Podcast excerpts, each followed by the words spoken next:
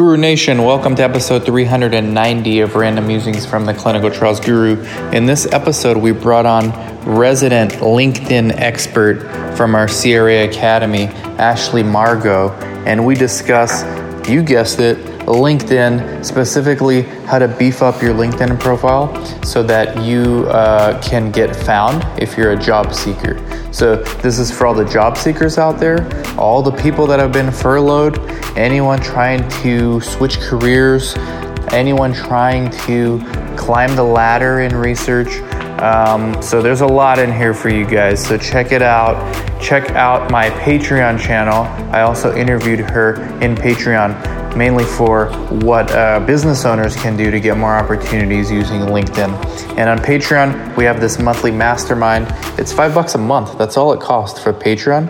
And you get these business videos that I post once a week, digital marketing strategies, how to use social media to get more business, basically things that I can't really post on my YouTube or my podcast because it's not necessarily clinical research related, but it certainly can be applied to our industry as well. So check that out. Link in the show notes, patreon.com/dansfarah. The monthly mastermind alone is worth it. I mean, that's already helped so many people out, and I'm really trying to grow that platform. So check that out. It would mean a lot to me.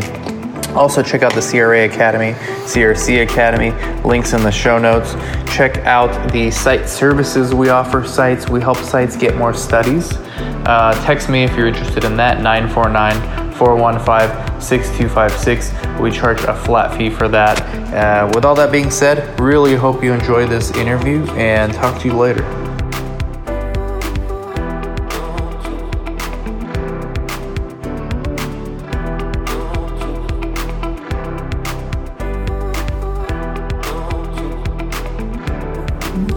Hello, Guru Nation. Welcome back to another episode of Random Musings from the Clinical Trials Guru. I've got world-renowned LinkedIn expert, hacker, algorithm connoisseur, LinkedIn, Ashley Margot, AM. What's your company called for LinkedIn help? Oh, the AM Approach. The AM Approach. Okay, a brilliant name. Because it's morning, so like you're waking up, so you're not asleep, and then your name, Ashley Margot. I mean, the pun is just, you know, you can slice it with a knife. Yeah. Now, Ashley, we're on because we've done like the deep, nerdy, hour-long guest lectures on the algorithms to LinkedIn, which, by the way, students love, and they're your clients now, which is awesome. But we want to do more of the macro overview, okay? More of the, like, this is why LinkedIn is important, and this is why, as a job seeker, you need to use LinkedIn and how you can use LinkedIn to attract job recruiters, all right? Because, believe it or not, I mean, you probably know this better than I do, people... Despite how many times I say LinkedIn's important, beef up your LinkedIn, they ignore it. And then, you know, like nothing's going to happen. What do you expect is going to happen if you don't use the platform? Like the recruiters live on this platform. I understand these recruiters pay money, hundreds of dollars a month, to find people like you, job seeker, that's out there. All right, so this is important. Yeah. This is important stuff, and Ashley's here to help us attract more recruiters. Because really, we're helping the recruiters do their job. And if you make your LinkedIn profile stand out as a job applicant, you're helping the recruiters do their job better. So welcome, Ashley. Thank you again for coming on. How are you? Doing great. Just, you know, working. Progressing the work, always. That's right. We got a lot of good stuff happening to you soon, so we'll do more interviews. You're going to be a regular. You're a regular CRA Academy guest lecturer. Now you're CRC Academy. So this is exciting. Yeah. All the Guru Nation's going to get to know you very well over this next decade. So, Ashley, job recruiters. Okay, let's pretend like I'm a job seeker. And maybe I got furloughed. You know, a lot of people recently have gotten furloughed. Or maybe I'm someone that wants to get into the industry, okay? Just there's a lot of these people out there. How do they attract job recruiters to their LinkedIn? So, first of all, definitely LinkedIn is so important. It is so important. I mean, what you could do in one, I guess you could say, meetup recruitment event, you could do in about 5 minutes on LinkedIn. So it's the best way to put it. I mean, you can connect so quick, so fast with many people. So don't underestimate LinkedIn. I mean, I actually even got set at my mom the other day because she's just like, oh, I don't have one. And it's like, what's that? So it is very important that you create one. You have to fill it up, make sure that it's completely detailed, everything, even to the most minute thing. If you did something 3 years ago and you went and, like for instance for me, about 5 years ago, I went to, I created a coordinating event to help with dental hygiene for kids in Peru. Super random, very just out of there, but I added that even though it happened a long time ago, but because it shows, it's a detailed, a little insight as to who you are, and that's what the recruiters want. They want to know who you are and who they're representing and who they're bringing to the company that they're either working for or that they're third party working for. And that's something people need to understand, is that a recruiter also gets, you know, a portion when, if you get placement into the job, they get a portion with, I guess you could say, some sort of compensation. Yeah. And so, you know, if that's the case, they are looking for somebody that they know will be considered. So you need to show that, you need to look like a star on your LinkedIn. And so you need to be super detailed, and you need to utilize the AI algorithm, be very specific with your keywording, whether it's on, you know, the top portion of your name jotting, or if it's in your personal blog, or your personal summary section, or you have your personal branding. Make sure that you show enthusiasm, that you have storytelling on your job description, and be very specific. It's like one of my clients, I told them when I reviewed her LinkedIn, she, I mean, everything was great except for her job descriptions really weren't there. They're very small but specific. And I said, you know, if somebody else was going up against you that had the exact same specifications on their resume, but they were detailed and you were not, the recruiter is not going to assume just because you have the same title that you did the same work. They're gonna know that this person can do the job, does know what they're doing because they are detailed about it. Wow, you were on our webinar today, so you heard me read off all those DMs and text, right? Like, yes. This is exactly what you're talking about. Like these people, like this furloughed coordinator, you know, now she wants to be a CRA. You probably can be. You know, but you have to put those things on your LinkedIn profile. Like, yeah. Go outside of your job responsibilities. What else did you do? Everybody does things outside of their job responsibilities. You know, even mediocre employees do things outside of their job responsibilities. If you're a great employee, you're going to be doing a lot outside of your job responsibilities. But you're right. These recruiters are not mind readers, and they don't know that. And the argument is, okay, well, I can explain this in the interview. Well, guess what? You're not going to get an interview because it's not posted. Exactly. And that's the point of your resume versus your LinkedIn. Your resume has to be detailed but short and crisp to the point, and then all the extra, all the fluff, all the volunteering and extra awards and things like that the recruiter really doesn't care about, because they don't. I mean, they go through hundreds of resumes and they just want to find the one, you know. That can be on your LinkedIn, and that can be a talking point for the behavioral questions that you have to answer in the interview. Though that's very, you know, very, very specific and good to know, because I've already gone through, I would say, about 35 to 40 some resumes already.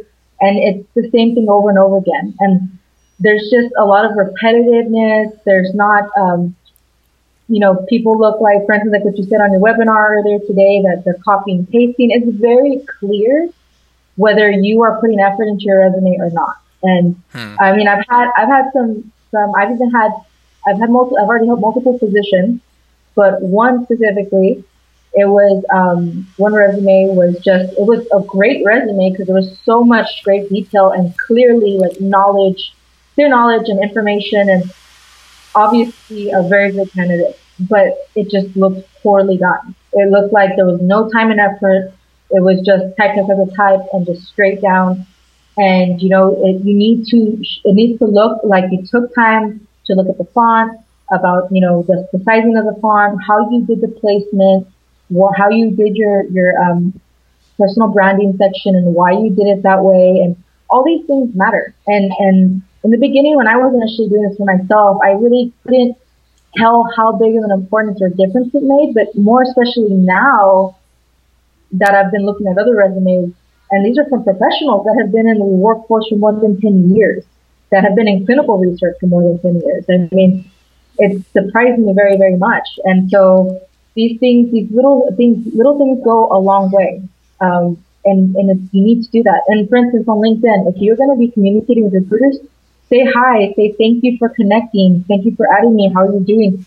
I actually spoke with a recruiter 2 days ago where I reached out to him and I was like, hey, thanks for the connect, because he requested me. And his response was, wow, I've never had anybody thank me. That's really amazing. Wow. How are you doing? Yeah, and I was just like, I even showed Alejandro. He was just like, wow, that's crazy. Like, yeah, you know, it's the little things that count that are going to make you stand out. But you need to consider the audience, the person you're trying to sell yourself to, and you need to consider what it is that you would like, you know. Because for me, as I said before on your other webinars, I don't want somebody just coming to me, hey, this is my stuff, help me. It's like, yeah, anybody can say, help me, but how about how you're doing? Or you know, I'm really interested in what you're doing, what drives you to do that?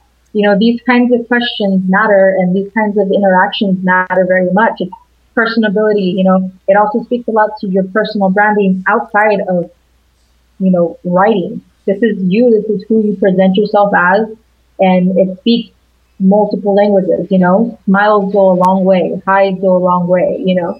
And so, yeah, just networking, LinkedIn, working your resume, making sure they coincide well. So basically, have a description of who you are.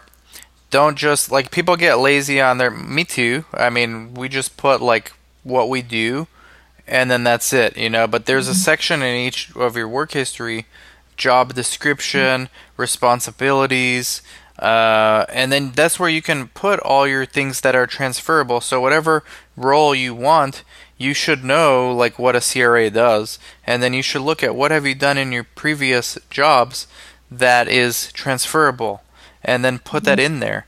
Is that what you're saying they should do? Yeah, definitely. And something that I personally like to do sometimes, well, not sometimes, that's why I have it. So I have my detailed description specific to that job. But when I'm sending out a resume, you know how you're supposed to go in there and readjust according to the job position that you're applying for. I reword my resume because they can always go back and look at my LinkedIn, right? That's more specific to the job I was doing, more detailed. But on my resume, I reword it to where it links well with what I know how to do that coincides with the job I'm applying for. So you reel them in through the resume. And if they want to look at extras, if they want to know more details, they can look on your LinkedIn. So it's just getting them in the step, the first door, and then if they want more details on that job, they can read it on your LinkedIn, where you have as many job points as you want. I mean, I recommend that. Going crazy, but definitely having some more detail there is helpful. For sure. And recruiters actually look at this. Yeah, I mean, I've had some. Do I know for a fact that they all look at it? No, I do not know that, but I have had recruiters tell me that they've gone through my profile. They're very interested in my background. I've had people tell me that they like how I've had exposure in all areas. That's not just business, but clinical business-wise. And so, you know, like you say, generalist. And also the background that I have. So I have a lot of shadowing experience in different specialties, which, you know, in my interview that I had, one specific thing that I did know, and I don't mind sharing it with you here, that they did mention to me, and this was the last interview, right. They specifically liked that I had exposure over multiple areas of specialties. So that made me realize it hadn't clicked before, that as a going into a CRA position, you're going to be looking over multiple studies. So having knowledge of multiple things kind of lets them know that they can expand you. And that was something that I wish I would have known before, because I would have purposely gone and learned way more. But I was very fortunate because of my experience already. But definitely, if I could give anybody advice, is make sure that if you have general exposure, make it very clear that you do. And if you don't, go get it, you know. Go take a Coursera course, go intern, learn how to get studies for a site, learn how to recruit patients. Just learn and then add these things to your LinkedIn as well. They're not mind readers. You know, these recruiters don't know what you've done unless you put it on there. So how many, like, through your LinkedIn, approximately how many per week, like, recruiters reach out to you? And then how many do you typically reach out to? Like when you're in the job hunt. Oh, when I'm on the job hunt. Okay, well, mid-corona time wasn't necessarily on the job hunt because I was building what we are now calling the AM Approach and working on COVID. But for 2 months that I did start all of this, because this is just fresh that I just recently started doing. I started in January. I was getting, I would say, about a day, probably like 2 or 3 recruiters adding me. But mind you, this is, mind you, it was also because of all the, I call it the tree spanning, because you pick one recruiter and then you start utilizing their profiles to find other recruiters. Mm-hmm. So I actually started having recruiters reach out to me, not just adding me, but requesting me, but messaging me and saying, hey, I've seen that all my other recruiter friends have you. I feel like we need to connect. So let's connect, you know, which is interesting. I didn't realize that they have a system that does that. Now I know that. So all the more reason why I want to keep adding and keep connecting and all of that, you know. So now, you know, something that I want to do on the AM Approach eventually via YouTube, I want to have a channel where I just interview recruiters. And so now I not only... Wow, that would do very well. I have all the contacts now, so, you know, recruiters and different, so there you go. We can't wait for that. Yeah, for sure. I'm excited because coming from somebody that has been working for more than 10 years and knowing the questions and wondering how they're looking at it, I think I can bring a different introspection of questioning for them and a viewpoint for whoever's viewing. Absolutely.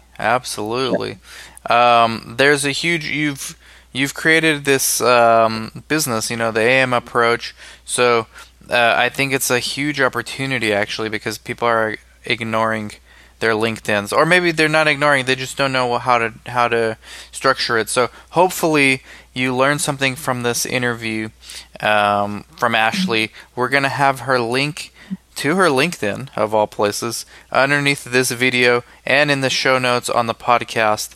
Ashley's very good at this stuff. I'll have you look at my LinkedIn too. How about that? You look at mine and see what I can do to get more opportunities. For sure. Let's do it. Happy to help. Thank you, Ashley. Thank you, everybody, for watching and listening. Reach out to Ashley. You won't regret it. Link underneath. And talk to you later. Bye-bye. So hey everybody, thank you very much for listening to another episode of Random Musings from the Clinical Trials Guru. Again, if you haven't already, make sure you subscribe to this podcast. Make sure you leave a review if you could be so kind, please. And also go to theclinicaltrialsguru.com if you're interested in learning more about who I am, who some of my guests are. You can have access to some of my YouTube videos. I do a lot of videos about clinical research.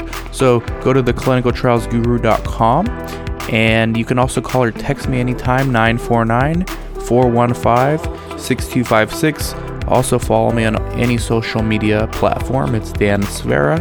And you can also email me if you'd like, dan@theclinicaltrialsguru.com. Thank you very much.